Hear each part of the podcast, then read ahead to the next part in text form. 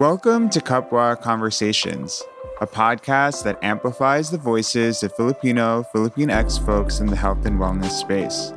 We use the indigenous wisdom of Kapwa, or shared inner self, to connect, inspire, and remember that we are all connected. If you enjoy this episode, please give us a five-star rating and write us a review on Apple Podcasts. It really helps others find the show and be in Kapwa together. You can also help spread the word by sharing today's episode on social media and tagging us on Instagram at kapwa dot yoga. Without any further ado, here's today's conversation. Hi, on today's show, we have Marie Lloyd Paspe. A little more about Marie. Marie Lloyd Paspe, originally from Singapore, Toronto, and Boston, is a Filipino-American multidisciplinary dancer, singer, choreographer, and concept creator in Queens, New York. Marie currently performs and tours with Bill T. Jones, Arnie Zane Company, based in Chelsea, New York, and choreographs her own works for stage and film, and teaches Pilates. She has danced for Carolyn Dorfman, Renee Jaworski, Jay Menjou, and performed with Alvin Ailey American Dance Theater. Marie graduated summa cum laude in dance and business from Fordham University, Alvin Ailey, in two thousand sixteen. Using deconstructive designs, vocals, projections, textures, and abstraction, Marie creates with a matriarchal world in mind and a reclamative story that unfolds. Eastern versus Western dance technique pose dissonant synchronicities that show up as painfully pleasurable ironies, reflecting both her Filipinx identity and its colonization. Her interests in dance making are deeply tied to making sense of Philippine identity with foreign spaces and how juxtapositions of contemporary and traditional worlds can meet to learn from each other. Welcome to the show, Marie. Hi, Paul. Thanks for having me. Thank you for joining us. Uh, I... The time of our recording is in uh, late September. We have just heard um, the case ruling on Breonna Taylor. Um, the time that you are hearing this recording will be right after Election Day. So I'm wondering, Marie, how are you feeling now, given the time that we are in recording this? I think it's a Very, um, very difficult time to be um, to be in a place of, um, of gratitude, in a place of appreciating where we are. Speaking together in a podcast, um, both of us creating our platforms and. And living in this world that is so full of injustice, inequity, and seeing that our our communities and our neighboring communities are treated not as equally or treated not as viably as other communities that we may live beside as well. And um, it's a it's a tough time also with Ruth Bader Ginsburg also dying and passing away, um, the the political climate that is not just Black Lives Matter, but also all of these other intricate rivulets of problems that seem isolated but are so deeply connected. I think it's a it's a difficult answer to say, in and amongst all of these things, are we personally doing well? Yeah, we're just kind of in this place of like understanding and processing the reality. And I think I can only speak for myself. I'm processing the reality, um, processing the things that I'm reading, understanding that there are many aspects of the situation that I don't know, and also aspects of the many intricacies of law and lawmaking and law and order that I don't know, that I, that I'm also quick at being um, dismissive with, or quick with being like, oh, I, I should know this, or I do know things, and um, do the research and kind of like understand why things are happening as they are, or why things are not happening as they are, such as like Breonna Taylor's murderers getting off with just an indictment and two officers not even having anything charged against them. I like I feel it's it's on us as artists and at us as human beings to have anger, have anger for this, and a, an anger that is also um, muffled as well, I think. So in all of that roundabout answer, it's uh, anxiety and also a frustration, I think, of being present for my Black family, Black community, Black neighbors that are deeply hurting, and um, feeling helpless or feeling like there's more to do.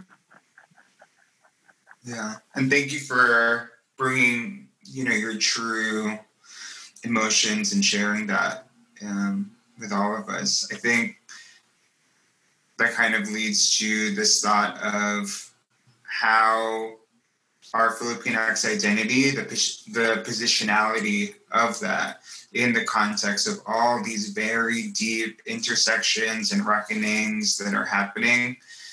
I'm wondering how your feeling, and maybe how that that feeling has changed from the beginning of your your journey in it, living in your Filipinx body, um, how that's changed over time, and how that has changed as you navigate your career in, in dance and, and all the spaces that you um, navigate through.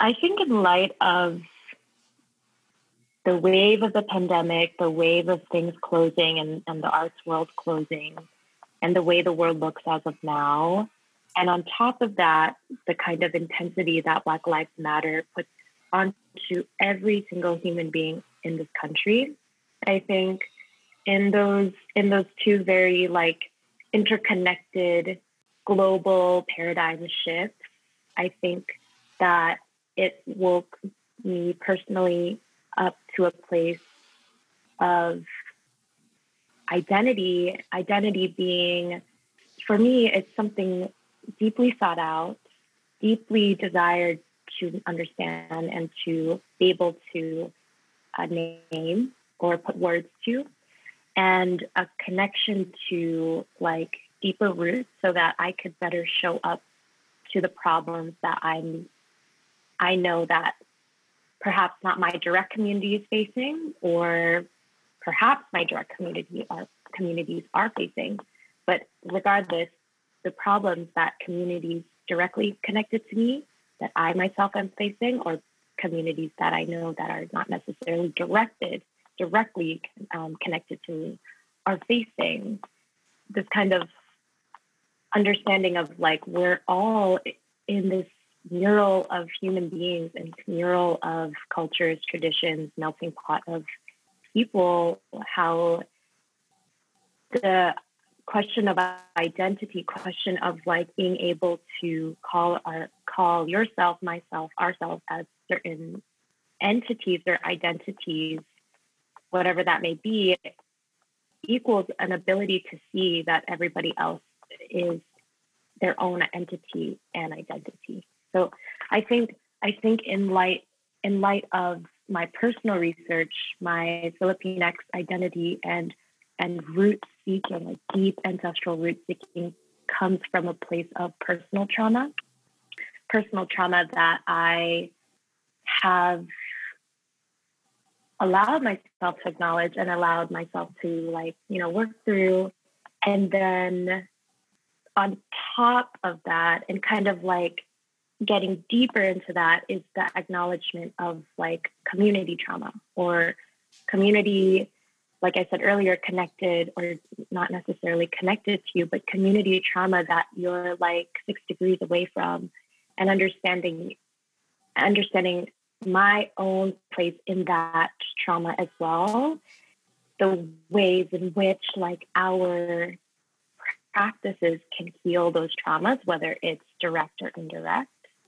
And yeah, so going back to like a your timeline kind of question, I think I, in the beginning of what identity seeking was for me in like the beginning of my Latinx work, it started off as like a, I am a woman of this world who feels like she is labeled as something else but who she really is.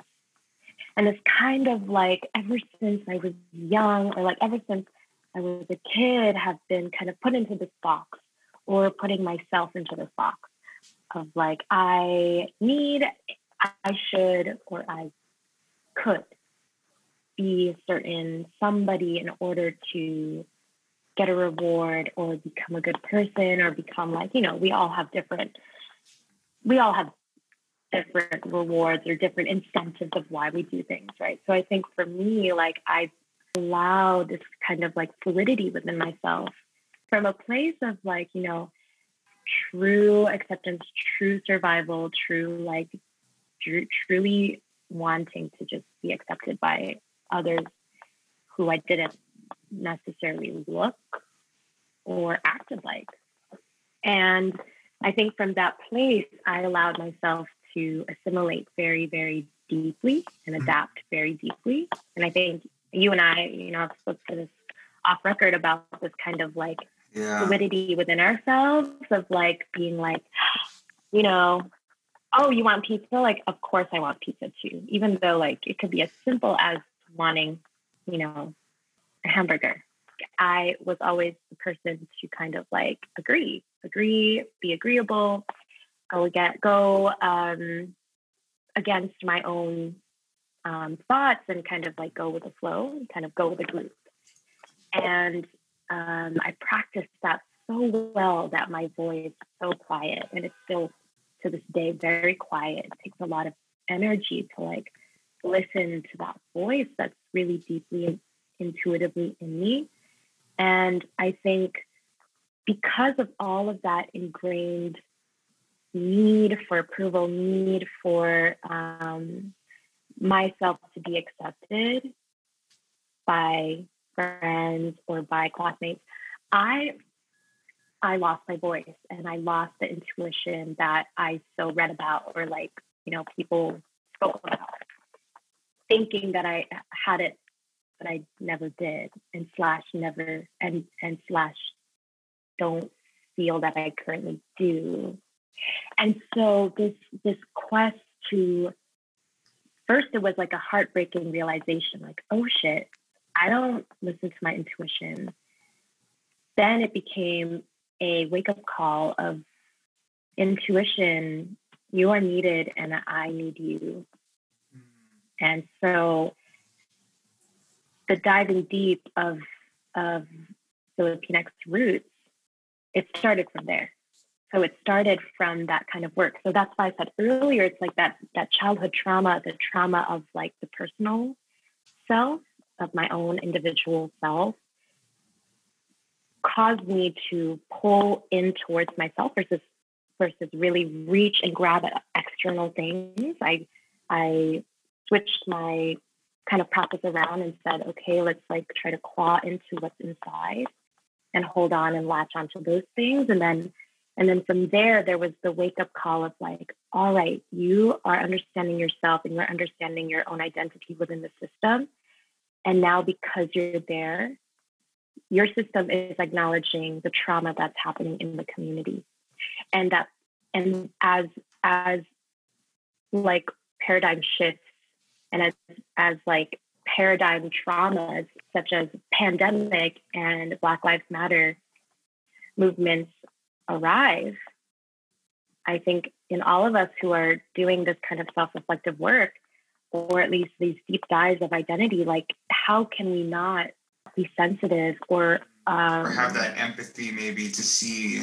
Yes, yeah. empathy, empathy, and also, also like that inherent connection between our own healing of our trauma, and inherently our need and our, like, I think our duty, if I can say that um, humbly, our duty to like heal the traumas that like we're also participating in within our community. Yeah. You know, and I, I think, I think for me, I've been really like mindful and trying to step back and observe and listen and receive what's happening. Like throughout this time, these, this twenty twenty year, it's like, you know, if my single, my singular person um, reacts in a defensive way, and in that defensive mechanism is a very lasting negative effect on somebody else, right? That negative effect, that link, is magnified if that negative link becomes ten other negative links to other people, correct? So, so if we're all working through defense mechanisms and protecting ourselves, protecting our individual singular entities, that becomes the community's energy. The collective That's trauma the, or the whatever the energy is, if it's positive absolutely, or negative. Yeah. Absolutely. So no matter if my fear of abandonment looks or doesn't look like your fear of ab- abandonment, but we are acting against or acting with our defense mechanisms in order to, to hold ourselves and hold our egos and hold our privilege and hold our money and hold our Um, resources for ourselves. How does that continue in the chain reaction of the degrees that you're separated by? And those kinds of questions to me equal this kind of collective energy of trauma, healing, or whatever it may be, right? So if we're all like in this place of holding ourselves and holding our resources for ourselves and thinking so personal and so um, defensively, defensively for our own entities, then of course we're here in a pandemic. And of course we are here with the hurt and the pain that that is so present in Black Lives Matter protests and actions. We are so part of that instigation. We are so part of that healing. We are so part of that trauma. We are so present and part. We are participating as well as healing in all of this, whether you consider yourself in quotation marks good or bad, right? We're all part of it in some way. And I think um, with that realization and kind of with that like very heady realization of like where we are, it puts into place like this sense of shifting, like the sense of the sense of allowing, allowing, adhering, and I think a word that I really love is yielding, mm. um, yielding, yielding to like your flaws, yielding to your personal imperfections, your personal vulnerabilities, that allow you to see that one, you may or may not be part of the problem, and also that you have agency and we have agency and I have agency to make the changes that you have the capacity for, you know?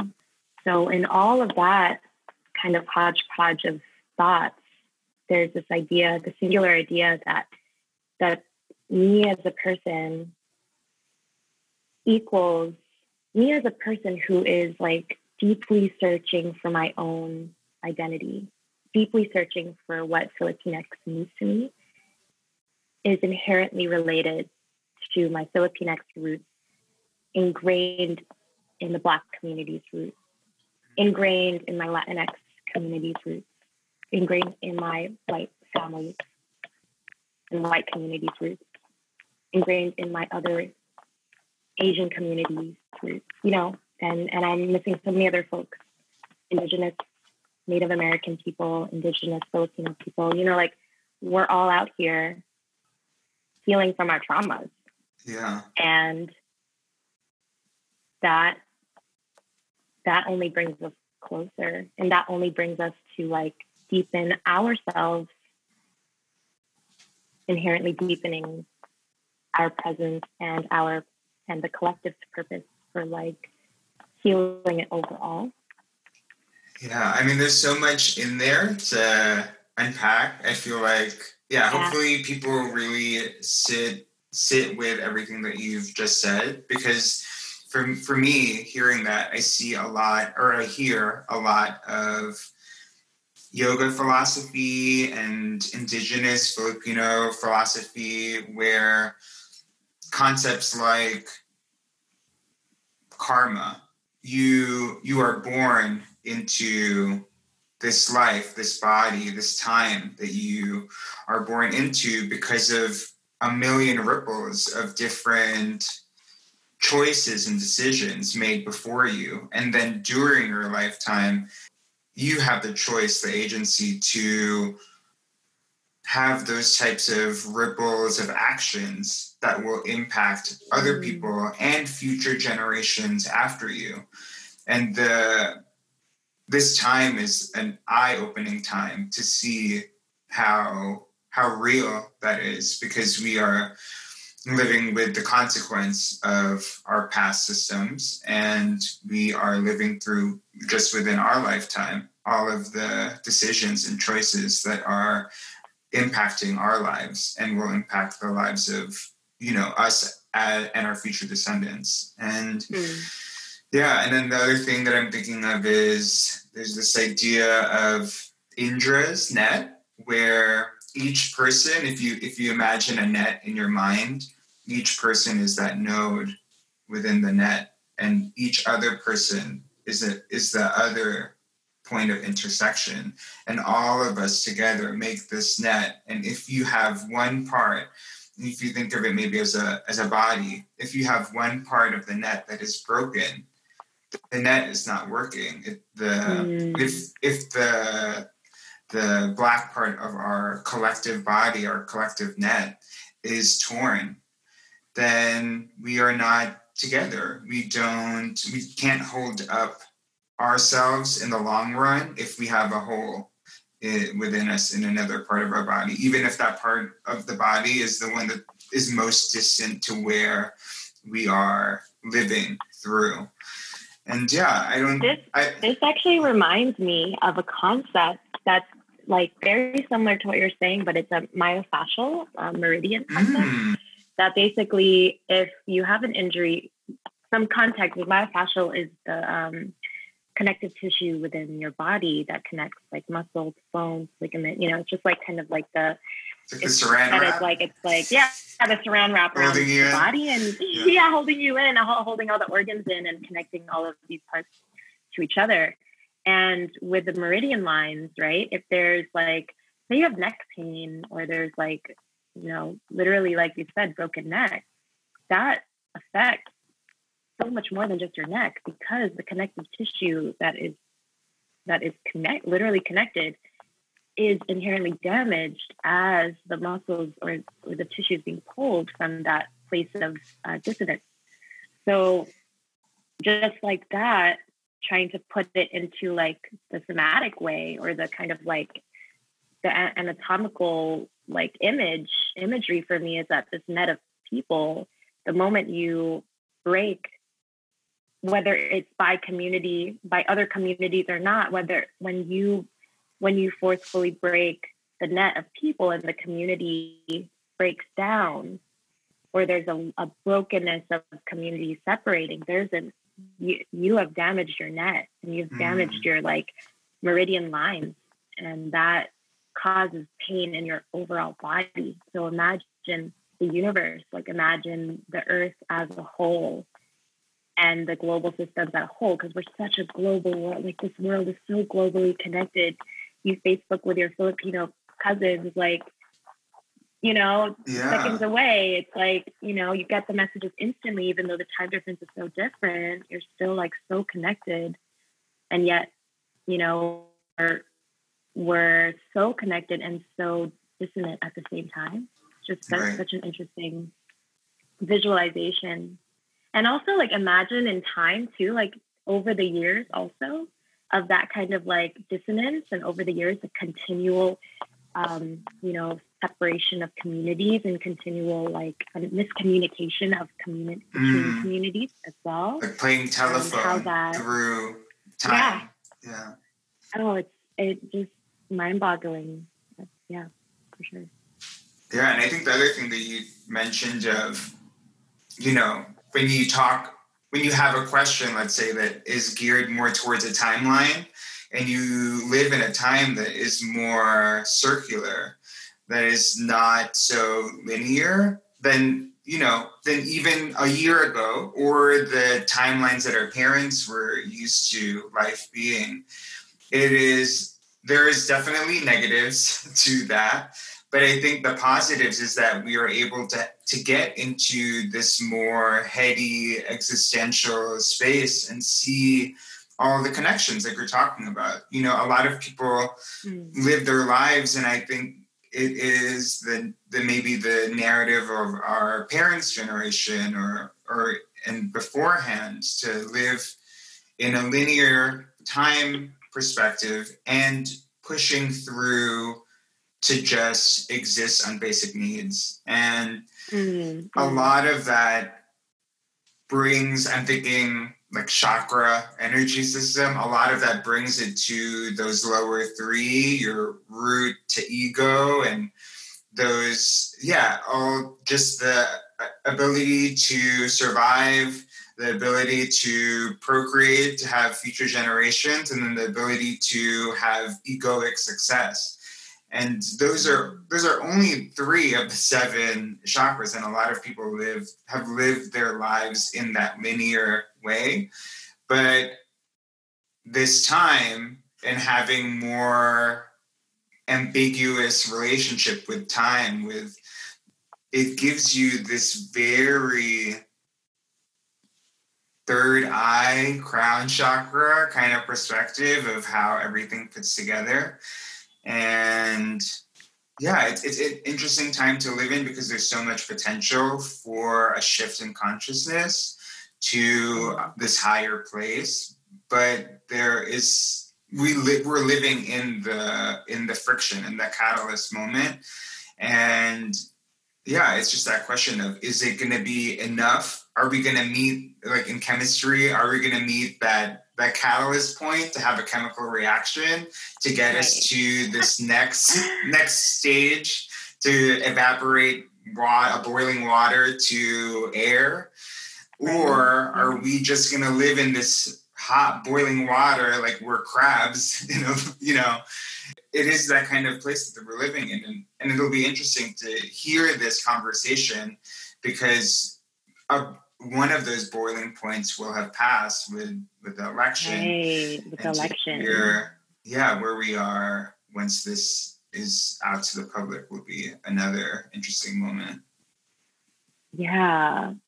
I, I'm also thinking of how, just thinking about the different demographics affected or not affected by COVID. I mean, this is...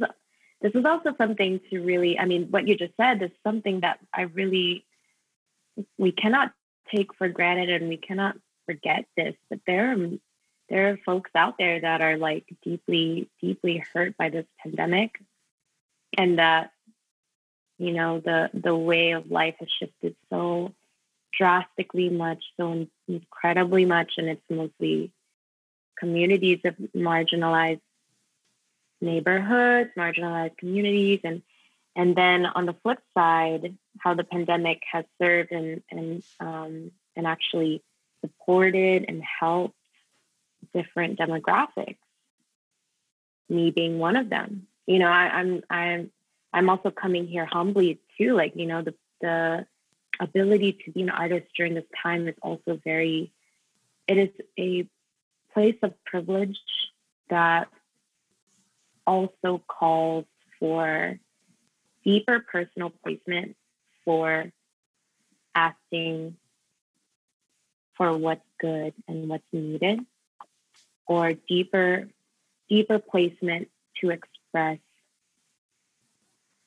the problems of this world, or like the problems of society.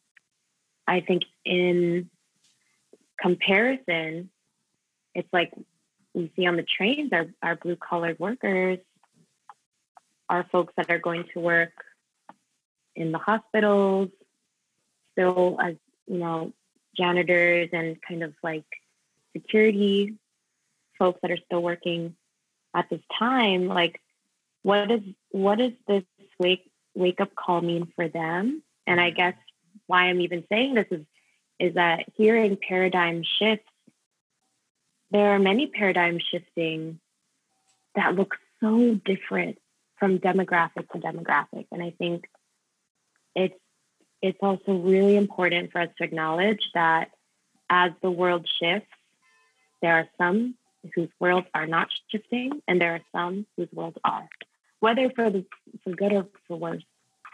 Some people are still working. Some people are still needing to work and put food on the table. So life has shifted, and life has shifted in many ways, but life has not shifted in some ways too, because the the purpose of life is still to support family or to to support li- livelihoods and things like that. And and so as as we near election, and as we near like another paradigm shift that the election could bring, I just think about the communities that are not necessarily having the space or maybe the capacity to, you know, be able be able to like vote. Maybe that's, it's as simple as that. Like communities that aren't able yeah, to vote or not access. not able able yeah access. That's that's more the word, like access to vote, or um, you know, access to the information, or access to information. Period. You know.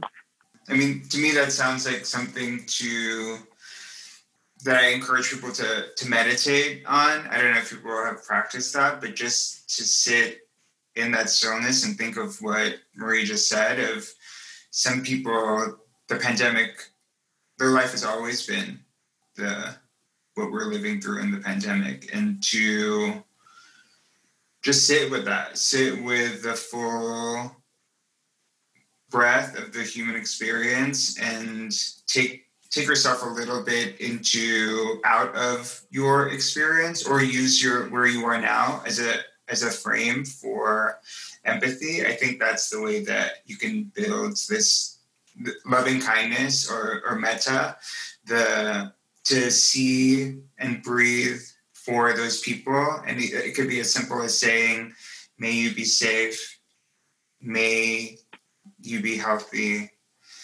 may you find peace. And yeah, just, I would recommend people to start it with yourself, and then expand it to your family, and then expand it to all these people that Marie's just mentioned. And I, I think you'll see that shift happen for you in the way that you see even the smallest of interactions, and how everything that we're talking about, the myofascial in your body, the way that it shows up, to this like existential Indra net of and karma, how it really does all start from from there, from just like breathing and loving and being kind. And yeah, I wish I could, yeah, I wish this conversation helps to to be that ripple for people. Mm. Thank you for that. Thank you for that. That was beautiful. Yeah. And for those who might not know, Marie and I go back in, in having a lot of these parallels of searching with identity, and this theme of being fluid or being a chameleon. And what does that mean? Who are you in the absence of relationships or other external things that define you? And I I wonder, yeah, as we start to go towards the, the, the tail end of the conversation, where you see yourself and that journey now, and how does that show up in with your art as an artist in this time, where you are personally, and then where we are as a as a collective? How is that showing up for you? So many things have come through us talking. That wow, it's um, it's this idea of myself as it is now is. I like to I like to visualize a small gem um, that glows certain colors at certain times. Mm. Um, that is small enough to hold in the palm of my hand, as it is a visualization of myself, and um, that is that can be cl- enclosed in, in a palm, so that the gem. You can't see the physical properties of the gem. You can only see the light that's seeping through the the cracks of my fingers, the cracks of my of my fingers holding it. And I think where I see this gem of myself is, and the colors that emanate from the cracks, I think, are is the me that is inside very deep. And the re- the resonating colors are are what um, is seen, or what I'm allow what I'm allowing, but also what I'm yielding to let be, to let to become seeable. And I I think this visualization is showing up in my work, or showing up in the way I just, even as I'm talking to you now. Is just this honest, this authenticity. I think, I think this this um, promise to myself of transparency, that you don't necessarily need to see the physical gem that is what defines me, but you and my and my my relationship with you, my relationship to you who are listening, are feeling the colors of the gem in the way that I'm speaking, right? So, so in that there's a trust, or in that there's a desire for myself to be transparent and honest and authentic in this, whatever that I'm doing, whether it's art making, whether it's cooking dinner, whether it's talking to Paul, you know, whether it's lighting a candle, that all of these intentions come from a place of that color emanating out of the cracks. So what what that means for like future art, what that means for future Marie, is that I think it's I think it's me, instead of saying I want to look like this, I want things to look like this, is I want things to arrive. I want the world and the way I see the world to arrive. And I want to meet the world and its problems and my own problems with my fullest self, and arrive there, but not necessarily, not necessarily answer anything, or not necessarily be there to solve anything, or to, to, to speak even, you know, just, just to like, be present, be present and yielding. That's really, that's really the, the most honest way I can say. Yeah. That's a beautiful visualization. Hmm. Yeah. I, the thing I'm thinking of, there's so many things that come to mind. I think I'm going to personally, I will visualize that um, after this, but even just hearing your description of it, the things that come to mind is the concept of being held, of if you hold hold that light, it's in a way, you know, I I'm someone who has had a history of control issues, and I think same. Twinsies, uh, no, we're, we're just always aligning. We're always orbits in orbit. So orbiting. um, and and the, yeah. the thing I'm thinking of is like, it's so easy to to hold with a tight fist. The idea of it's so easy to hold it in such a way that you are causing pain to yourself in this striving for perfectionism, for being the holder of your parents' hopes and dreams as a Filipinx person, in all these different ways. It, you, there's a, it can be easy to feel like you have to hold it so tightly, or else if you let it go, it'll be chaos. But I think the visualization that you're offering is that there is a there is a beauty in in holding with a loose grip so that you can let the true light shine through. And yeah, and in, in a little bit of a releasing and and holding of yourself so that you can hold and show up for others. And I, I think that's that's beautiful. And and an acknowledgement of what the, in a non-reactive, compassionate way, just the observation of your truest color, um, and not letting it, not forcing it to be anything else than what is your, the color that is showing up for you in this current moment. And that is also a practice so that you can cultivate that appreciation and re- and recognition when that color is showing up in somebody else, whether it be one of pain. You feel pain so that you can understand compassion, so that you can understand the pain that, that is showing up in the way that it showed up in you or in your generations. And yeah, I think that that simple visualization that you offered holds so much, but not not tightly, with a very with a very warm, soft, soft hand. Hand, yes. There was lotion put on that hand. Correcting, correcting the little animal. uh, and so the, uh, is there anything that we haven't brought to the conversation that is, that you feel is something that needs to be lifted up?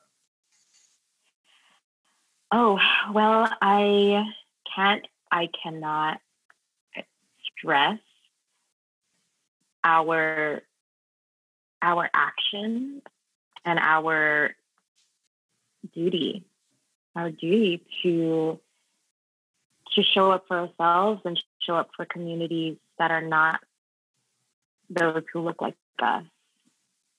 Um, and I really look forward and also have fear towards the election day and what the bullshit that can come from election day and, you know, all all the um, turmoil and fascism that is happening in this country. I mean... Yeah, and even um, in the Philippines, yeah. And in the Philippines. I mean, like, kind of worldwide, it's not just wild, here in the Philippines, yeah. Kind of everywhere, you know? And I, I would I would really um, want to elevate just the importance of researching, reading, and And also reading opposing sides.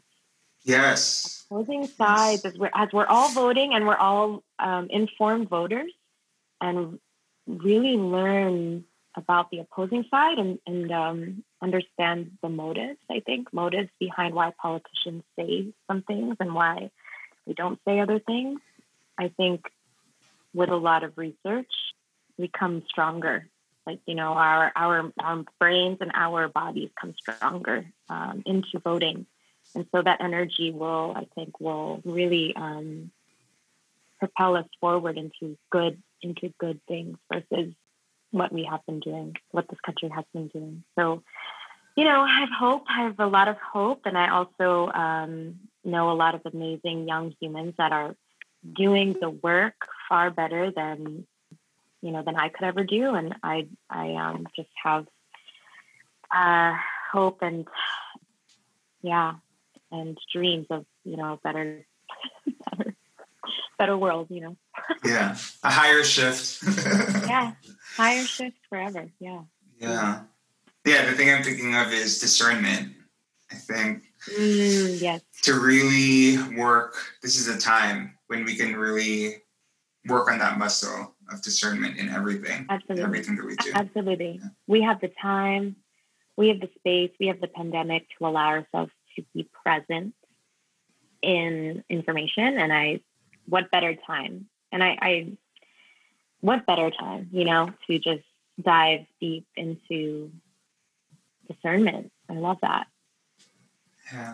Yeah. Yeah, it's one of the core Niyamas, I believe. It's a, it's yogic code of ethics, and, and up there, I mean, top one is nonviolence, ahimsa. And I think that is one that we can all really, really sit with these days in everything that we do, but especially in the socio-political world that we live in. Just think of what it meant, what it means to be non nonviolent. And there's a difference between being pacifist and being nonviolent. And Absolutely. Yeah, just like that. And then discernment, I think you have, you will have a lot to work with, with just those two qualities, trying to, trying to cultivate that. Yeah. Wow. And that sounds to me like this theme of both of us, of what we've been talking about, this kind of listening and observing, sitting back and like allowing things to do you and to yield to these things. Um, and I think that word is so important, yielding. You know, how do we not become and not merge with ideas and desires, but how can we yield to these these situations, or yield to people, to social distance, to yield to the spaces around you? Maybe you're like quarantined in a home you don't want to be in, you know. How do we yield to the situation that we're given and create magical outcomes? And that, that is the energy we should have, or that I am meditating on going into elections. Yielding to this, this need for ch- change, for shifting, for, for our own persons to shift and change, and thus allowing the shifts and change to happen in the collective. Thank you for that. Yes. And that, that ties to, so the way that we like to end the conversation is with these three rapid fire, but they, from what I've heard, they tend not to be rapid because they make you think a little bit, but I think it'll, it'll, we're already, we're already, ta- we're already skimming into these questions. So the first one is, what is your favorite Filipino word? What does it mean? And why is it calling you at this moment? Ang puso ko. That's not a word, but it's ang puso ko. It's three words. Ang puso ko. Ang puso ko. It's my heart, right? My heart. Yeah. It's a song. It's a song. It's a love song. Filipinos are so uh, lovey-dovey with their love songs. And it's a karaoke song that I know, but could never sing without lyrics. And I love that phrase because it's um, it reminds me of the karaoke. It also reminds me of, like, you know, coming back to that self, mm-hmm. the heart, my heart, um, and yeah, yes. Do you know the artist of the song? Oh, I'll have to look no. it up. Okay, Hell I'm gonna no. look it up. I have to look it up. Yeah, I'll let you know though. Yeah, I'm like duet. I know, right? Um, excuse me, solo only. But I mean, that does sound like a that does sound like a mantra. I mean, I haven't heard this song before, but just the phrase, like, you know, my heart, and then just like repeating that. It sounds beautiful. And in Tagalog, I mean, I think, or any of the other dialects, it's a beautiful language. And Puso Ko already is, has that that melody of of heart resonance to me. Yeah. It's poetic. It's a poetic language. It's something I just learned from my, my one of my best friends who studies language. It's actually extremely poetic language. And so when Filipinos translate to English, you're like already poets. I'm like, what is this? This beautiful, like, mind that cre- that is like a poetic, poetic way to structure sentences, and then from mm. that comes this like poetry, which, which me, which is why love songs are just so powerful in the Philippines, because of yes. the poetic. Well, I think because of the poetic um, way the language is, I guess. Yeah. Or like even the way and that we lo- think is yeah. like has this artistic lens because mm-hmm. there is a melody in the way that we we think and speak. That's yeah. I mean, I don't know if if no one has been to the Philippines, karaoke is very big. Very yeah. people will fight you depending on the song that people you pick. People will fight you. Even like in the diaspora, Filip- Filipinx folks, we love the karaoke. Yeah. We got it all at home. We got that Magic Mike at Magic home. Magic Mike. There's no there's no party without the lechon and the Magic Mike. Everybody work on your go-to song during quarantine.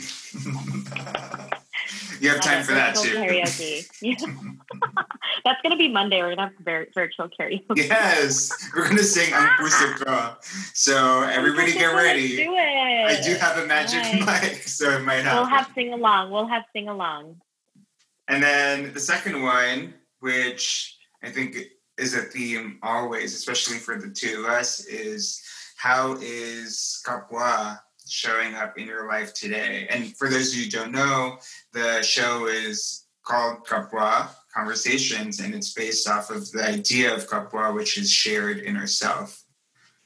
Well, I I am actively I am actively pursuing opportunities that are community focused, community focused and anti-capitalist endeavors, as well as person-to-person mutual aid and mutual growth.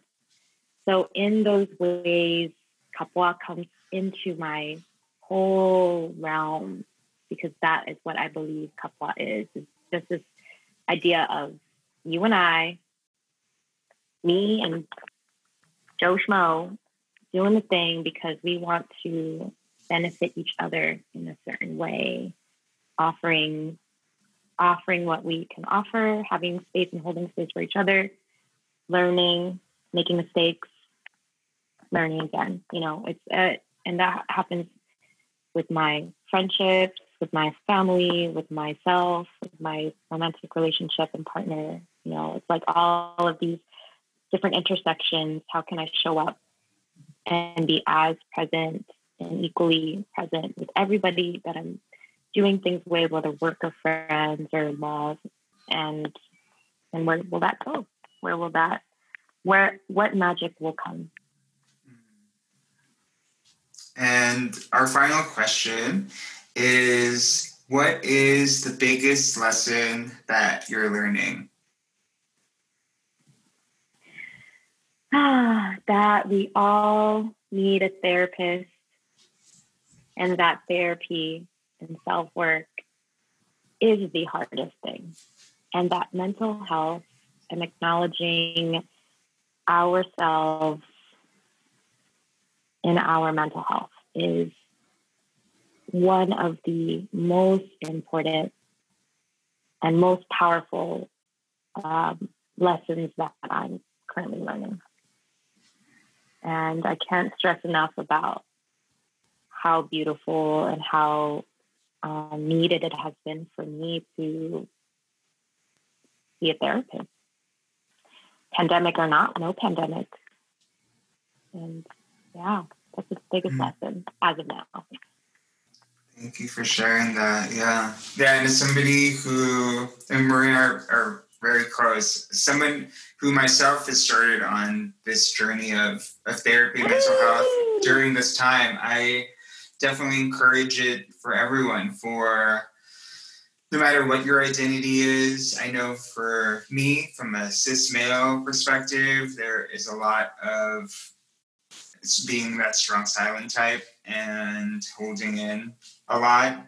Um, and being taught to hold that in from patriarchy. So, yeah, whoever is listening to this, I I really encourage you to, yeah, think about all the lessons that we've we've talked about today, but especially um, this last one that, that Marie's mm-hmm. offering us. Yeah.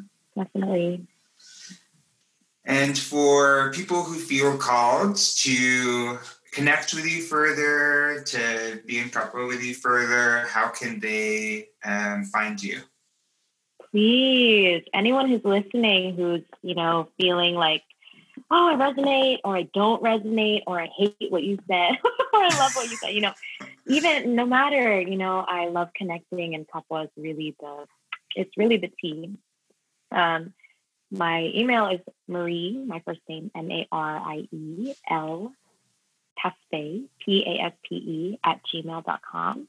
I also have a website, and also um, Instagram, at mloyd, three M's, L L O I D. Um, I'm also on Facebook as well, but not as active on Facebook.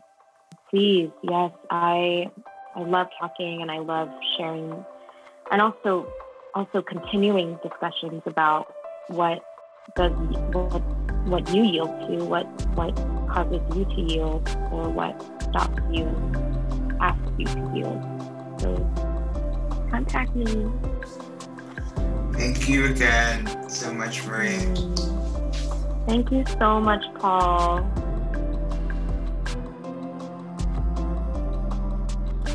And that was today's episode. Thank you so much to Marie for joining the conversation. All the info mentioned for her website and Instagram will be included in the show notes. Marie is also offering a weekly class called Structure and Integration, Tuesday mornings, nine to ten a.m. Eastern Time. This offering is an open-ended weekly exploration of healing and integrating our fascial meridians.